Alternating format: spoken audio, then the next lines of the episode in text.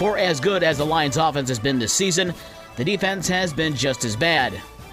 Okay, maybe a little worse. The Lions scored a season high 45 points on Sunday, but they also allowed a season high 48 points in a loss to Seattle on Sunday at Ford Field. Lions quarterback Jared Goff threw for 378 yards and four touchdowns, and that's without key offensive players DeAndre Swift and Amon-Ra St. Brown. TJ Hockenson had eight receptions for 179 yards and two touchdowns. The Lions have a league best 140 points scored over the first four games, but also have allowed a league worst 141 points this season. The Lions were at New England on Sunday. The Bears fell to the New York Giants 20 to 12. New York lost both of their quarterbacks during the game and kicked four field goals. And injured quarterback Daniel Jones had to play in the wildcat position just to call out the plays, which were mostly runs by Saquon Barkley, who had 146 yards rushing. Chicago travels to Minnesota on Sunday. In baseball, the Tigers got back into the win column and sent Tigers fans home happy in their last home game this season with a 5 2 win over Minnesota.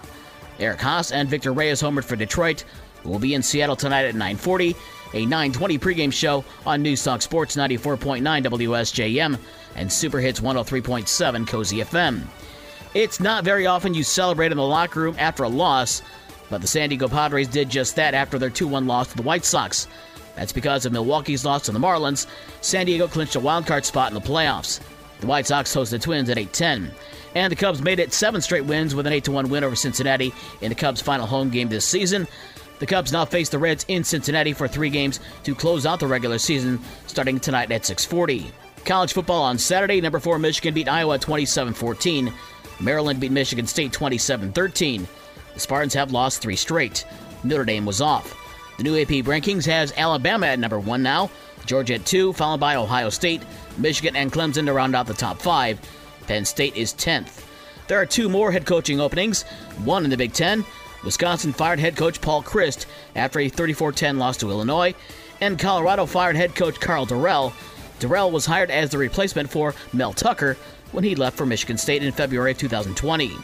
NHL preseason from Sunday, the Minnesota Wild over the Chicago Blackhawks 3 0. The game played in Milwaukee. Tonight, the Red Wings host Pittsburgh at 7:30.